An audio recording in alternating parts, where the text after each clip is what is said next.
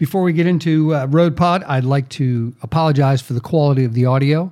We're recording over cell phones uh, into uh, my studio here at home, and I'm still trying to figure out the best way to engineer the cell phone recordings to make them sound better. And as we move along, uh, it'll get better. Thanks for your patience and bearing with us. Hello, and welcome to the Rode Pod MedTech Monday. Um, I think you'd all agree with me that uh, the crazy situation right now with coronavirus and everything we're going through with our healthcare system clearly illustrates the need for innovation, the need for people to keep moving forward and try and figure this mess out. By the mess, I mean an unsustainable healthcare system, a healthcare system that's not able to respond to the needs of its society. And that's what we have now. So it's very important to look, keep looking at innovation, to keep looking at people who are endeavoring to start enterprises which will make an impact. And that's what MedTech Monday brings to you.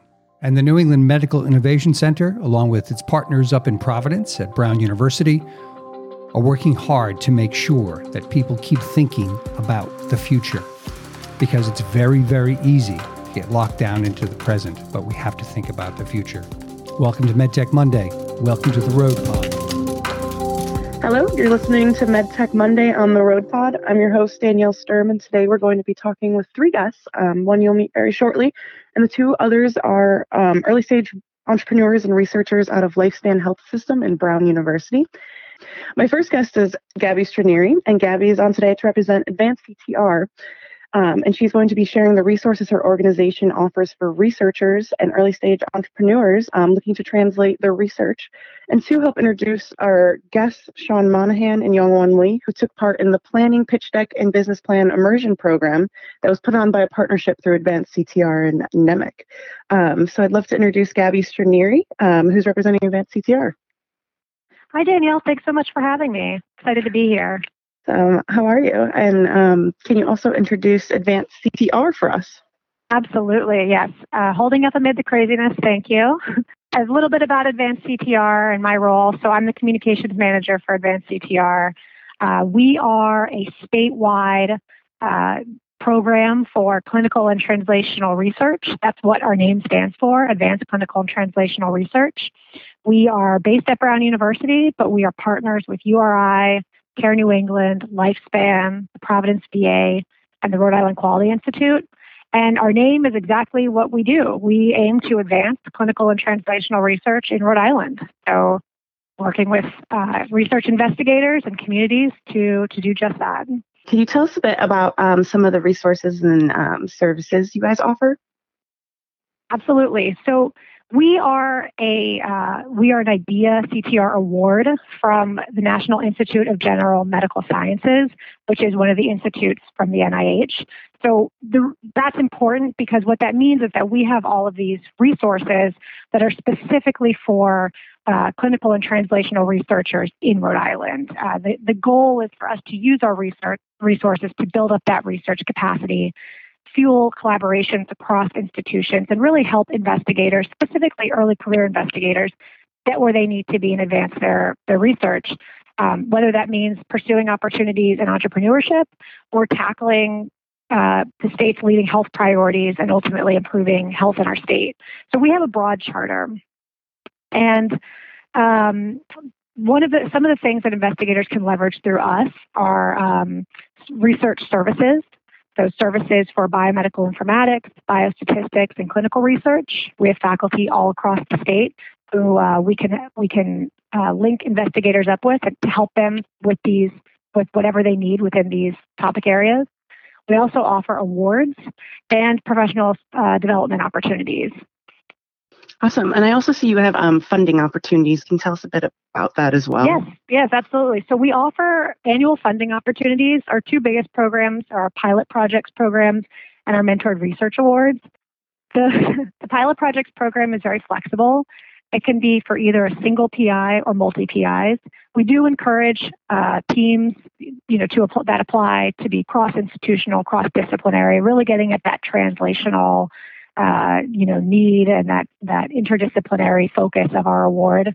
Um, but the but the the pilot project has a broad scope. We accept applications on a variety of topic areas across the translational and the clinical spectrum. So we funded a variety of awards, um, whether those are community engagement projects or you know a surgeon and a, and a bench scientist uh, working together you know, work, looking at something in the body, um, or using computational skills and computational methods and big data sets to tackle, um, you know, some of our states' uh, health health issues and, and find ways to make the system more efficient. We have funded a variety of projects under the pilot pilot projects. Um, and then we also have our Mentored Research Awards, which mirrors an NIH K application uh, or an NIH K award. And basically, it provides two years of uh, mentoring and uh, protected time for junior investigators to um, basically be able to advance their research and ultimately launch a successful independent research uh, career, uh, whether that's transitioning to a proper NIH K or some other mechanism that's really focused on career development. Yeah, those are some um, great resources, but who, who exactly can utilize your services and resources? Sure, that's a good question. Uh, the short answer is that any faculty member at a degree granting institution in Rhode Island is eligible to utilize our services, apply for our awards, and take advantage of the resources that we have. Um, we do have those five partner institutions I mentioned. So that would be Brown, URI, Care New England, Lifespan, and the Providence VA Medical Center. Rhode Island Quality Institute is also a partner of ours. They manage the state's CurrentCare health uh, health information exchange. Um, they obviously don't have any faculty there, but through them, we are able to help allow faculty to leverage that HIE. Mm-hmm. Um, and so, you know, that those faculty at those institutions comprise our primary audience. However, there are there are faculty at other colleges and universities in the state that utilize our services and that have applied for our awards um, and have collaborated with other investigators on projects through us. So we encourage um, all faculty across the state to take advantage of what we have to offer. Mm-hmm. So um, I'd love to introduce the program we put on together. Um, so in the May of 2019, um, we teamed up to bring early stage Rhode Island academic entrepreneurs a one-on-one coaching program to teach them the various components of looking at the research in the really early stage and translating it into an eventual business and with a business plan um, and a pitch deck. And we call it the Planning Pitch Deck and Immersion Program. Um, we ended up having two academic entrepreneurs, Sean Monahan and Youngwon Lee, participate in the program this year. Um, and what we really focused on was helping them look at the research from a business point of view and then navigate strategic decisions to hold, um, hone their business plans down so when they are finished researching, um, they're ready to go and have a business plan and really commercialize their technology. They got to meet one on one with NEMIC staff and advisors to work on each vertical in this process um, over the past couple months. And I wanted to ask you what was really the need for your uh, from your community to put a program like this on? Yeah, so we know that um, there is an appetite for entrepreneurship in Rhode Island. Rhode Island is uniquely poised between New York and Boston. It has so many people here who are eh, you know ambitious highly educated they're real go-getters and they care about the needs the health needs of our state and they want to be able to uh, tackle these challenges and find innovative solutions so in talking with some of the faculty at Lifespan or Brown or Care New England, all of the, the hospitals and the universities in the state that we work with, we realized that there really was a hunger for some of these clinicians and academic researchers to find ways to um, translate translate the technologies that they're working on in the lab or the ideas that they come up with in the clinic to the market. You know, sometimes the best solution is to put in for a grant and receive more funding and, and pursue an idea that way. Other times, it makes sense to go straight to investors, and we wanted to help uh, faculty have both options and find ways to figure out which which strategy is right for them, um, and at least kind of know what that process looks like. So mm-hmm. working, teaming up with NEMIC really uh, made so much sense and was a great opportunity. Having a partner that's right down in the jewelry district in Providence, uh, knows the players and is really close to these key, um, you know, hospital systems and academic institutions. You know, we all know that uh, academic and clinical researchers don't have a lot of time or flexibility in their schedule. So working with a partner that that is right there and can really cater to their needs and understands the environment here, I think is a huge asset and has really proven to be a great opportunity for all involved. Yeah, that's great. And you'll be able to hear from both those um, entrepreneurs um, shortly in this episode uh, of the podcast. Um, but I also wanted to introduce so after we completed the um, immersion program, um, we learned me and Gabby worked on a kind of blog post and planning pitch deck tool that um, anyone can access called How to Create a Perfect Pitch Deck to Wow Investors. We really focused on um, using Nemic's investor pitch deck, um, but looking at it more as a planning tool of everything you need to kind of line up in your development planning before you go to investors. So you can um, explore that resource on both of our websites um, under uh, our news tab. It's um, a blog post. But we also learned um, with both entrepreneurs in the going through the program is that a lot of researchers don't really know too much about intellectual property and how to protect their research and protect idea, their ideas. Um, so we also wrote up an IP cheat sheet that you can find on our websites as well to kind of give you like three tips of how to protect your um, technology, how to talk about your technology, and then how to really get that protection um, down the line. So yeah, this is your um, cheat sheet. Before you do anything, read these three three tips. Yeah. Very simple, but could make a big difference. Exactly. So I want to thank you for joining us, Gabby, before we go talk with Sean and Youngwon. And um, I wanted to ask you what was the best way for our listeners to contact you um, about advanced CTR services and support? Yeah, thanks. So we encourage, you know, whether you're an investigator in the state, research staff, an interstate community member, you can go online to our website, advancedctr.org. Uh, you'll find all the information that I talked about and more on our website oh, there's an easy way to request our research services or get started um, participating in any of our events or opportunities. And there's also contact information if you want to reach out to me or one of my team members directly. So advancedctr.org. Thank you very much. Thank you, Danielle. Please meet our next guests, Sean Monahan and Youngwon Lee. Sean and Youngwon both participated in the Planning Pitch Deck and Immersion program that Gabby and myself previously introduced. Both men are working on research that they hope to spin off into medical technologies and startups um, in the near future. So let's start with Sean. Sean, do you want to share a little bit um, with our listeners about your background? I know you mentioned that you are a surgeon who practices part time and then researchers part time. Can you tell us about that as well? Yes, I have a uh, very unique job where I practice as a trauma and critical care and emergency general surgeon uh, 50% of my time. And then the other 50% of my time, I perform uh, basic science research where I receive uh, funding from the National Institute of Health to uh, perform that research. um, you know, just so you know, many physicians do perform research as part of their job. However, because I do basic science research, I'm able to focus two consecutive weeks at a time, which is key for this type of research that I do. And I'm really only able to do this because I have many partners that are also trauma surgeons at the hospital and we can share responsibilities to care for those patients um, across weeks and months at, a time, allowing me that that uh, time to do the research in a dedicated way. Mm-hmm. Um, what hospital are you at? Uh, I practice uh, primarily at uh, Rhode Island Hospital, as it's the state's only level one trauma center. But um, we do sometimes get called over to the Miriam Hospital as well. But most of us focus at Rhode Island Hospital. Very cool. Um, so, what is your research focus? So I focus on something called RNA splicing. Uh, this is the step uh, that happens between the DNA becoming RNA and then that RNA being turned into proteins, which is kind of the basis of uh, how our cells work. Um, I like to, and many people have used this analogy before. I like to use the description of RNA splicing as it's like uh, old film editing, um, where parts of a movie are literally cut out and then pasted back together, uh, like you see people doing with tape in the past. Um, RNA splicing is something that's interesting because we've known about it for decades, but it's really only until recently with uh, RNA sequencing technology and computers and computer programming that are uh, fast enough and, and powerful enough to do this. Um, you know, in, a, in the specialty called computational biology, where we can study this work.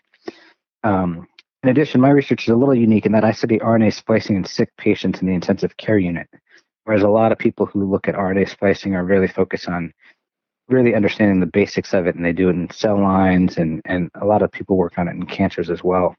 But um, mine's pretty unique in that we're looking at people who are in the hospital and very, very ill. And um, Young do you want to introduce yourself as well? Oh, sure. Um, I completed my postdoc and instructor training at Harvard Medical and joined the Brown four years ago um, as an assistant professor of biomedical engineering. Uh, since then, I've been leading a research lab in the field of like uh, biomedical optics and neuroengineering. And do you want to tell us a little bit about what your research focus is as well? Uh, sure. Um, basically, uh, my lab is studying interaction between light and cells and applying our findings for better imaging of the brain and better uh, modulation of neuronal functions. For instance, uh, one of our projects focus on a new technique that modulates the function of retinal neurons by using a laser. And we are trying to translate this technique into um, novel retinal prosthetics to make blind people see again, although it may sound silly. that's, that's what I, we are doing. that is very cool. And Sean, I forgot to um, ask you too. What what made you um, pursue pursue a path of entrepreneurship or planning for entrepreneurship and startups around your research? Yeah, so um, Advanced CTR is a program that's funded by the uh, National Institutes of Health here in Rhode Island, and they send out a lot of uh, emails with resources that are available to researchers. And the um, program that we're talking about came through one of those emails. And you know, I saw it as an opportunity uh, where I could learn more about entrepreneurship. Um, you know, one thing to think about is uh, trying to stay ahead of the game. I, as I said, my research is using a new technology and applying it to a new patient population. And really, my ultimate goal is that someday my research could better care for the patients I care for. And you know, one of the ways I think about that happening is through you know a new company or entrepreneurship or getting the information out there to the people who can translate it from what I'm thinking about into something that can be used by clinicians across the country or even the world. Mm-hmm. Yeah, that's very meaningful and also like great to, to plan ahead um, and actually work on those, like creating a business while you're still researching because that process can take so long, especially in the medical field. Um, and young ones, same question to you. What made you pursue a path of entrepreneurship um, and starting a startup around your research? Uh, well, um, yeah, since I started my lab here as a it's, an engineering lab, Mm-hmm. I always uh, thinking that not only publishing our findings in academic journals, but also making the discoveries into useful techniques is really important to help uh, real world patients. So, mm-hmm. for instance, publication of the laser technique that modulates the uh, retinal functions is kind of my critical job as an academic researcher. But uh, how to develop and deliver really useful technology for blind people out there is very important too to me. So mm-hmm. that's why I wanted to learn about the entrepreneurship throughout this program. Mm-hmm. Do either of you have um, background in entrepreneurship at all? I do not. No, no either. No. Um, how so? Uh, I guess the the immersion program started last summer, um, and I guess it was really your first taste into um, entrepreneurship and a startup in the medical field and starting a startup in the medical field. Who were some of the NEMIC staff and advisors you met with, and what was the um, best advice you received during the program so far? And Sean, I'll start with you. Yeah, so um, starting last summer, I spent a lot of time meeting with uh, Eden and May at NEMIC, and uh, meeting with them was very valuable.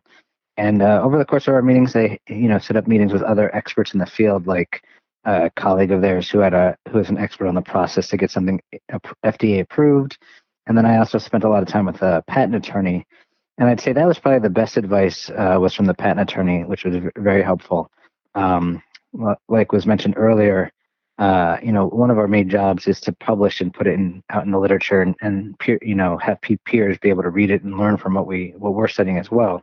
However, this patent attorney talked about not sharing anything that we um, that we might think would want to be a patent, and it's really not out of fear of someone taking it, but because you might lose the patent protection that you gain if it's already out there. And Young, I'm going to extend that um, question to you as well. Who were some of the um, advisors you met with, and what was some of the advice you received during the program? Yes, I, I also met Aiden and May, and I agree that they are really helpful. Um, they they discussed my project a lot and gave great advice. And they also arranged meetings with several outside advisors, including Lydia for uh, overall development roadmap, and and some others uh, for FDA regulation and product product development. Um, the best advice uh, for me was about what are the milestones to achieve in mm-hmm. moving forward from the academic research toward the um, uh, practically useful medical device. Mm-hmm. So I got advice from the perspective of both uh, business development and uh, FDA regulation. Mm-hmm. Mm-hmm. So, um, at NEMIC, through a lot of our own research and how we create our programs, I'm um, talking to past participants and then people also that have led um, successful medtech startups. We've we've stumbled upon the phrase and started using the phrase "the unknown unknowns" a lot. Um, we find that through our research, the unknowns unknowns that come up is what we end up usually teaching a lot of the people and participants in our programs um, because learning from others of things they don't know, it's better to talk about that um, to then educate others on their entrepreneurial journey. What were some of your guys' unknown unknowns that you came upon and maybe learned about um, through this program? And Sean, I'll start with you. Um, you know, I think uh, at first, you know, that, that phrase maybe have a little bit of a negative connotation. However, I think um, it's probably the best thing that I learned. Um, you know what you don't know is is actually okay and um, you know when you think about starting a company there's a lot of, there's a lot of things that you think you might have to do and it could be very overwhelming but i think one of the best things i learned from this program is that there's someone out there who's done it before and they're willing to help and there's a huge resource and community even in rhode island to help with that and it's really just a matter of making sure that you know who to ask you know who to trust and and um, you know, I, I, think trying to get beyond the point that oh my gosh, I have so much to do, but there's actually lots of people out there to help was was mm-hmm. very was very beneficial. Mm-hmm. And Youngwon. Yeah, it's it's very similar to me. Um, uh, before I started this program, I didn't know that there are many entities who can have entrepreneurs in the medical device area, um, like a contract manufacturing organizations for such a highly regulated device field, uh, or even third-party consultants who can help with the uh, FDA regulation processes from the beginning. Mm-hmm. So, what are you guys most um, looking forward to on your entrepreneurial journey you're embarking on from now forward? Um, I, I, think for me is um, really potentially taking something that I'm studying in the lab, um, really refining it and really understanding it to the point where we can translate it into a, a technology or a product that can actually improve the care of patients. Mm-hmm. Um, you know, I think uh, despite all we know in medicine, there's still a lot that we don't know. And as technology gets better, computers get better, um, I think we're going to really be able to change the way we care for patients and improve their outcomes um, in a way that has never been seen before. And, and I think, mm-hmm. um, you know, even in this time, there's lots of resources available to study uh, COVID nineteen, and and people are really pushing to do that. And I think that's what's very exciting about this this journey. Mm-hmm. And Youngwon. Uh, yes, the uh, as I said, the uh, the I throughout this program, I could make the uh, milestones very clear. Mm. Uh, what I have to achieve to translate this technique to the market, and fortunately, uh, last year I got fund about two million from NIH for this specific project, uh, mainly for basic research. Mm-hmm. But I uh, I was able to uh, polish the uh, research plan uh, from the perspective of FDA regulation. Mm-hmm. Uh, uh, throughout this program. So I really look forward to uh, make a progress uh, in this the uh, preclinical research, and then I um, will be um, committing to make a make a more detailed business plan mm-hmm. to uh, translate the uh, preclinically approved and, and, and potential clinically approved technique into the market. Mm-hmm. Yeah, it's really enlightening to talk to you both because I personally don't get to talk to too many like very early stage entrepreneurs or people in the research phase. Mm-hmm. Um, usually, a lot of the people we see coming in, um, they've already kind of started that business entity around the technology or they have the technology. So um, it's it's very enlightening hearing about it at the, the very early stages when we're still researching what these technologies even may look like and do. So I would love to ask you, like, what's the one of the harder things that you see that that's happening now or on the horizon that you're encountering as an early stage entrepreneur? Uh, I, I, guess I'll start. So, mm-hmm. um, for me, it's it's really the balance. Um, you know, I have a, a pretty full time job as a mm-hmm. physician mm-hmm. and as, and as a researcher. Both are jobs that most people would have one of, not both. And then adding in entrepreneur, you know, really starts straining some of my time. Mm-hmm. But I think one of the things I've learned is that um, you know you can you can kind of do it all at the same time um, with some good organization and and as been mentioned some good milestones. And um, you know I think sometimes the only difference is uh, between the research for say getting grants from the NIH and and doing the research to get funding from you know say early stage investors is that they might just have different uh, ideas and concepts about what you need, but at, at, the end of the day, it's all going to tell the same story. Um, mm-hmm. So really, just trying to balance uh, pushing forward the science, pushing forward my career as a physician, taking care of patients, and then also pushing forward, um, you know, mm-hmm. the technology so that it could could become a product someday. Mm-hmm. And it's really great to hear. And since this was the first year of us putting on this program and working with them, researchers, um, it's great to know that there is a way if you're more organized enough to be able to kind of work on all these things in one streamlined process and be able to hit all the milestones in all your paths. Um, and Youngwon do you have anything to say to that as well? Oh yes i, I basically agree with sean. Um, so when i started this program i expect i expressed a concern that maybe my stage is too early for this mm-hmm. program um, but of course, it's, it's still too early for making the, uh, the pitch deck right away for investors. Uh, but it was really, really helpful mm-hmm. um, for me to look back all of doing all of research doing in my lab uh, from the perspective of the um, product development. So before this program, um, I only thought like uh, uh, hey, this data will be very cool for publication. This data will be very uh, good uh, to make a new knowledge like that. Uh, but now I, I shift a gear in uh, leading my lab toward the, uh, hey, he, this, this data is really, really required for FDA regulation, FDA approval like that. this is really essential data for proving safety and efficacy of our technique.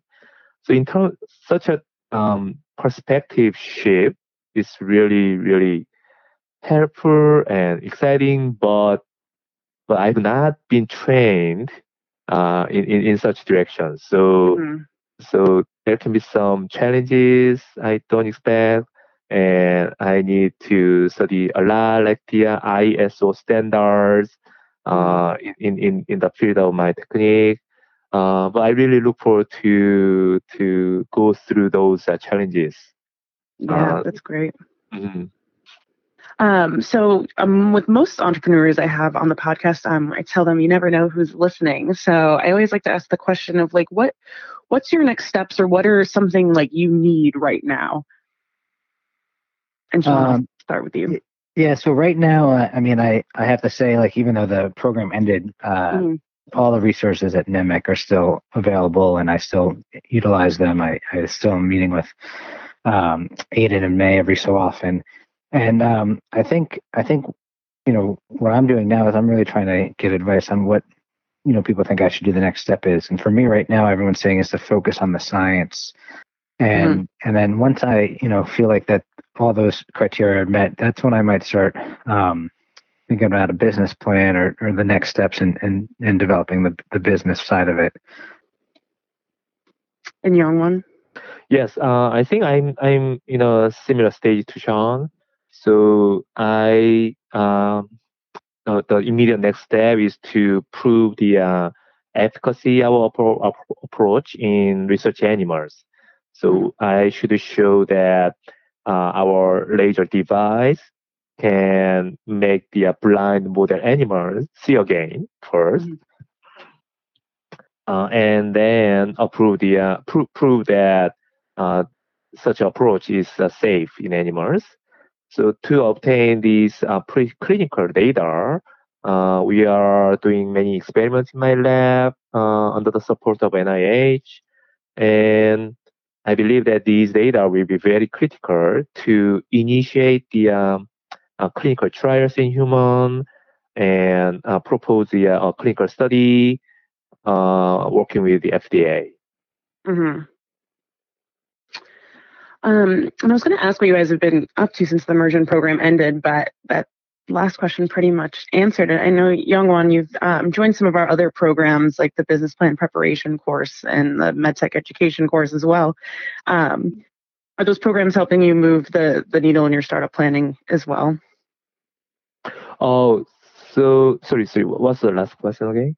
Yeah, so um, I was just going to ask what you guys have been up to. You guys, you pretty much already answered it, but um, I just wanted to ask you a little bit about your time in some of our other programs, um, the business plan preparation course with um, May and Aiden, and then our MedTech education program, um, and just see how the like check in and see how those are working for you. If those are kind of bringing in other aspects of learning or education for um, as you're working on your startup. Sure. Um, so the uh, MedTech education program is basically much more detailed. As you know, the uh, mm. uh, it has uh, many classes and workshops. I think it's more than twenty classes and workshops. Yeah, and, I think it's yes. around twenty four. Yes, and, and uh, every class uh, brings the um, uh, expert from the outside, and we learn and discuss very deeply. Mm-hmm. so as I said, yeah, from throughout this the um, uh, this plan uh, immersion program, I made uh, some kind of milestones, list of milestones, mm-hmm. uh, what to achieve to bring the technique to the market. But through the uh, the um, uh, education course, uh, I mean, actually, the every class corresponds to the one specific milestone in my list, so I could add more details about kind of action plans or tasks that I have to do uh, for each milestone from mm-hmm. the uh, regulation, uh, the uh, business development, and patent, um, and even even how to structure their company. Mm-hmm. Yeah, well, that's great to hear. Mm-hmm. Um, Sean, I was going to ask you, what would your advice um, be for researchers in your position looking to start a company? Uh, yeah, I mean, I think the advice I'd give is similar to the advice that the patent attorney gave me was um, don't share your ideas too early on in papers. Mm-hmm. Um, you know, you really want to, again, it's not to, you're afraid someone's going to compete with you, but more protection that the patent, uh, uh, you know, gets you. Um, so, you know, try to plan your experiments, plan your uh, data, plan your presentations and things like that in a way that you can file for patent protection and also uh, write the papers and, and publish them, you know, quickly as well. Mm-hmm. And Youngwon, do you have any advice? Oh yes, it's the. Um, so I I believe that many researchers are similar position or or have similar concerns like me that uh, their research stage is too early to think about uh, product development.